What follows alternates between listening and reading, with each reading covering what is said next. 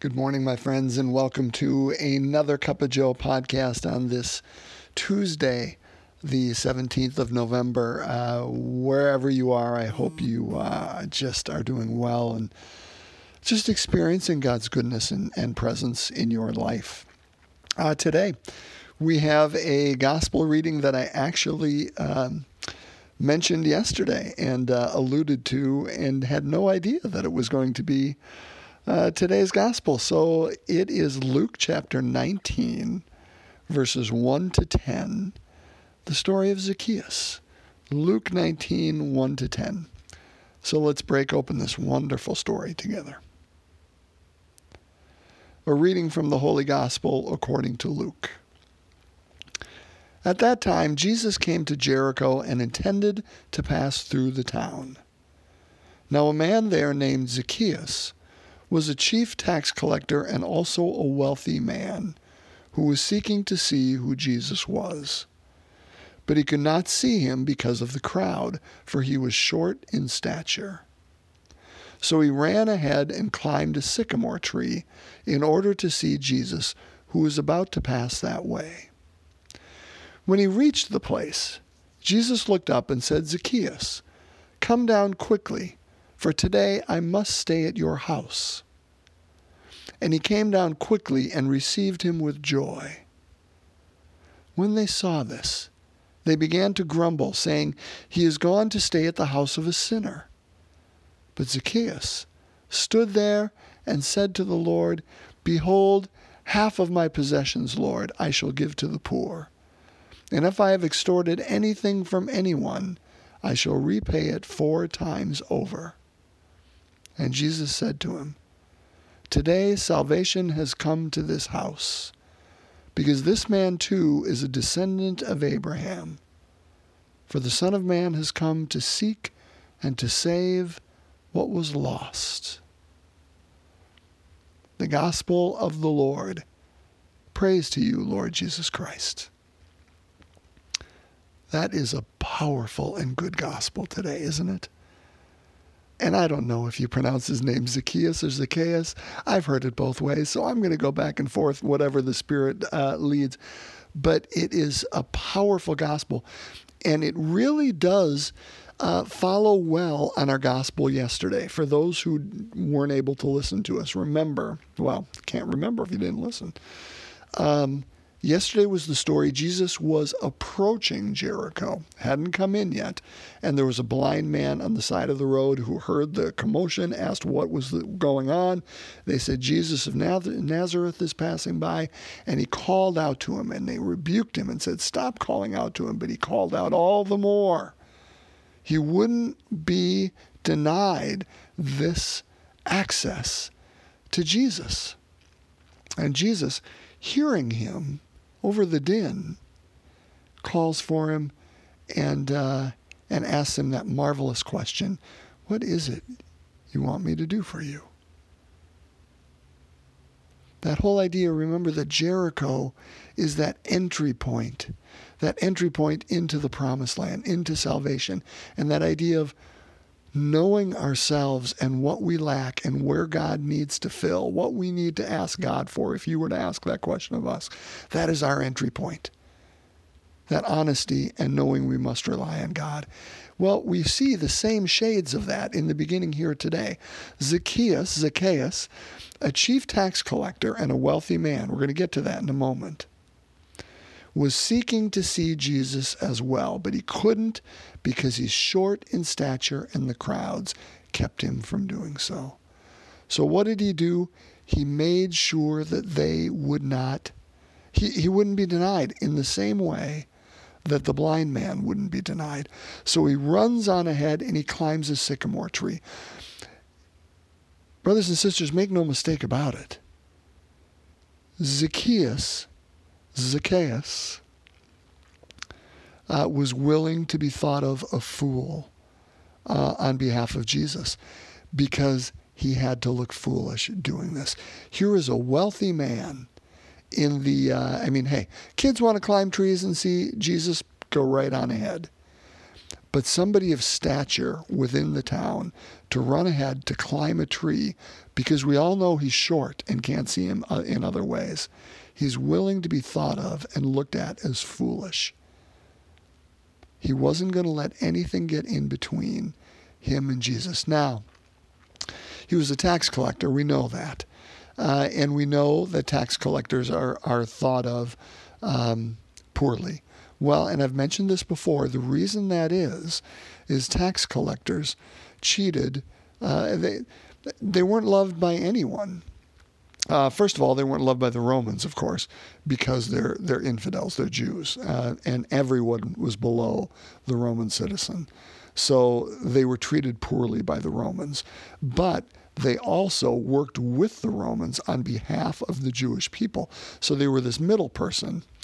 And the Romans would effectively tell the tax collectors, you we need to collect $100 from each person in, in this area. And the tax collectors were free to charge whatever they want. And anything over the $100 was theirs to keep. So Zacchaeus may have charged $200 to everybody. And, uh, and here's $100 Rome for you, and here's $100 for me. Remember, it says he is wealthy. And that wealth was most likely, we don't know it, but was most likely um, brought about on the backs of all the people that are around him. So that's why Jesus looks up as he's passing and says, Zacchaeus, come down quickly, for today I must stay at your house. And Zacchaeus does come down quickly and receives him with joy. Don't overlook that that part.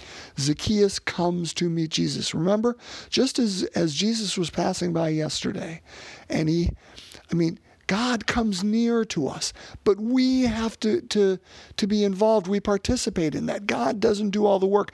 We must come down from the tree and receive Him with joy. We must be brought near to Him as the blind man was yesterday. And so He does. Zacchaeus comes down the tree and receives Him with joy and says, Yes, please, Lord, enter in. Enter in. That idea again that I am lacking. There is something that I am missing, and you, Lord, carry it. Enter into this space. And uh, the people, of course, grumble. Uh, because they're like, he's gone to stay at the house of a sinner, which very likely Zacchaeus was. Um, but that wasn't the point. The point was Jesus has come for the lost. And, uh, and Zacchaeus knew he was lost. He knew he needed Jesus within, and he received him with joy. Are we so honest? What is it that keeps us from Christ? Brothers and sisters, for Zacchaeus, it was the crowd, but he didn't let that stop him. What is it that keeps us from Christ? Is it our need to be seen as independent and that I don't need somebody? That wouldn't have worked in this story. Wouldn't have worked yesterday either. Jesus looked and said, What is it I can do for you? What do you want? We all have need. What is it that keeps us from Him? Is it our comfort, our wealth, our desire to be accepted? Is it our cynical heart? Is it our modernity? Our need to be seen as intelligent and not taking 2,000 year old parchment and, and believing it, it, it. What keeps us from saying, I have need? Is it our ego? Is it better to be seen of as naive and not knowing those things and pretending they don't exist, our illusion? Does that keep us? What keeps us from Christ? Because here's what I know, brothers and sisters.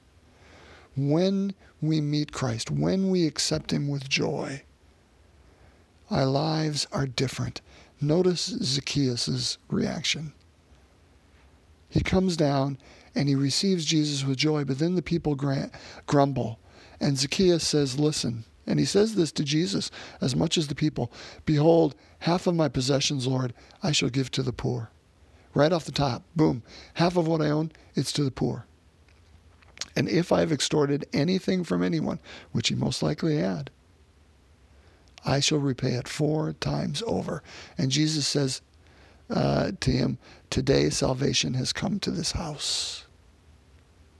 Today salvation has come to this house. How? because he knew who he was and he knew what he lacked.